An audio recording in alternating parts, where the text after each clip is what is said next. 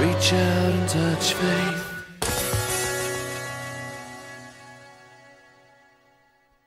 Salve professor Ricchetti, Salve. siamo a Ischia per la sesta edizione del Festival Filosofico La filosofia del castello e la torre. Il tema di quest'anno è il tempo. Partiamo subito chiedendole allora cos'è il tempo, è possibile quantificarlo correttamente? Anzitutto bisogna stare molto attenti perché eh, non si può parlare del tempo, questo è l'errore principale che si fa, cre- credere che ci sia un tempo. Ma il tempo, anzitutto, più che quanti- prima di quantificarlo, bisogna definirlo. La definizione di tempo è ciò che viene misurato da un orologio. Noi crediamo che sia l'orologio che misura il tempo, ma in realtà è il tempo che viene misurato dall'orologio.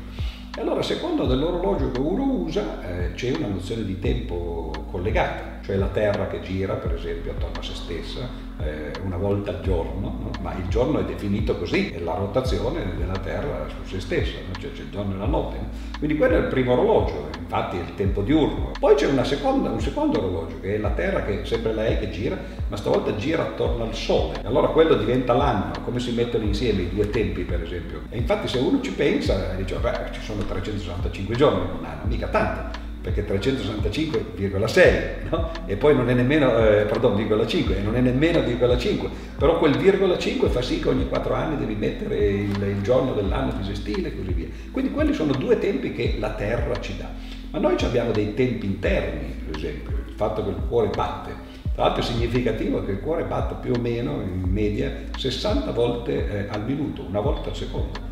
Quindi è come se avessimo dentro un tempo, un orologio che batte una volta al secondo quindi i tempi sono tantissimi, poi ci sono i tempi di cui parla la scienza ovviamente, però anche lì ce ne sono tanti, i tempi delle particelle subatomiche sono diversi da quelli dei corpi eh, macroscopici come, come il nostro. Noi abbiamo per esempio un- una nozione di tempo macroscopico che va dal passato al futuro, la cosiddetta freccia del tempo, ma gli atomi non ce l'hanno, gli atomi possono andare avanti e indietro nel tempo e tornano indietro, per esempio un elettrone che va in una certa direzione dal passato al futuro, torna indietro e diventa quello che si chiama un positrone.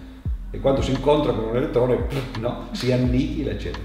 Quindi bisogna stare attenti, ci sono tante nozioni di tempo e, e se uno fa come fanno volentieri spesso i filosofi, cioè di usare la stessa parola con tanti significati diversi, finisce che fa un'insalata russa, forse dovremmo chiamarla un'insalata greca, Da parecchi mesi il bollettino giornaliero scandisce il passare dei giorni, quindi anche quello questo è un, un altro orologio, Un certo, altro l'orologio orologio. del virus, certo. Ma i numeri dell'epidemia rispecchiano la realtà se non interpretati? Cioè non è che per stare appresso a questi numeri stiamo dando un po' i numeri?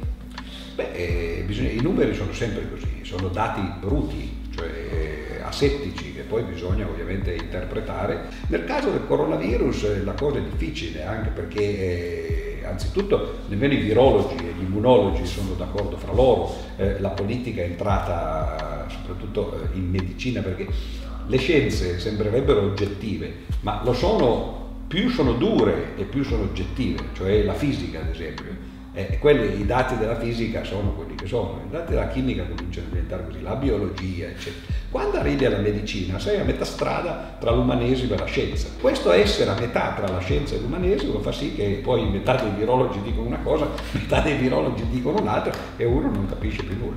Però ci sono dei dati oggettivi, la scienza non soltanto spiega quello che è successo, ma spesso, ed è questo che rende la scienza diversa da- dalle altre attività di pensiero, spesso prevede quello che succederà.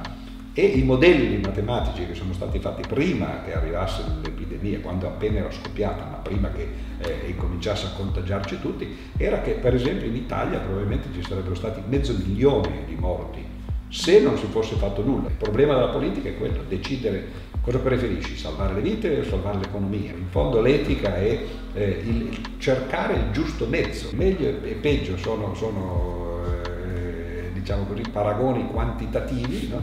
che tu devi fare e, e li puoi fare solo con i numeri. Lei ha pubblicato un saggio Perché non possiamo essere cristiani e meno che mai cattolici? Nel dibattito sulla scuola torna ciclicamente la discussione sui crocifissi. Come mai non riusciamo a liberarcene? Non riusciamo a liberarcene perché eh, in realtà abbiamo questo, quello che Benedetto Croce, Sì. che con tutte le sue caratteristiche negative, almeno qualcuna positiva ce l'aveva, lui chiamava il gioco pretesto, cioè noi siamo ancora così come gli antichi schiavi che avevano questo gioco, che gli mettevano pure i buoi, no? eh, che è il gioco dei preti. E se tu pensi, noi ci siamo liberati in teoria dei, dei preti e della Chiesa eh, il 20 settembre del 1870, quando i bersaglieri di Cadorna entrarono a Porta Pia e, e, e, spinsero il Papa dietro le mura leonine, cioè nella città del Vaticano di oggi, per 60 anni. No?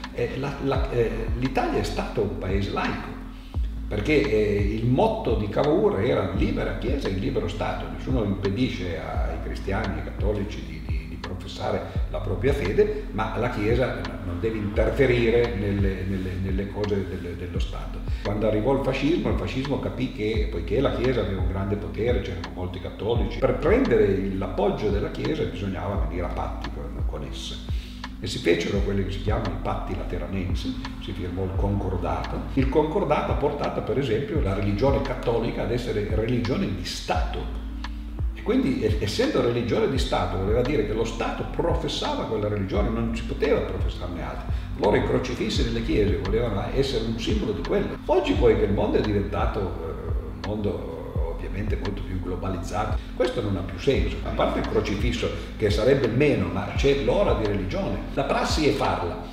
E se, se proprio vuoi devi fare domanda di non farlo, non c'è un insegnamento alternativo quindi quelli che non fanno l'ora di religione se ne stanno così per un'ora. Cioè noi ci inchiniamo di fronte alla Chiesa e ricordiamo quello che Mussolini ha fatto nel 29, no? quindi c'è parecchio che dovremmo cambiare. I gelei arancioni che si sono riuniti senza mascherine appena finito il lockdown rappresentano l'apoteosi dello scetticismo e del sentimento antiscientifico.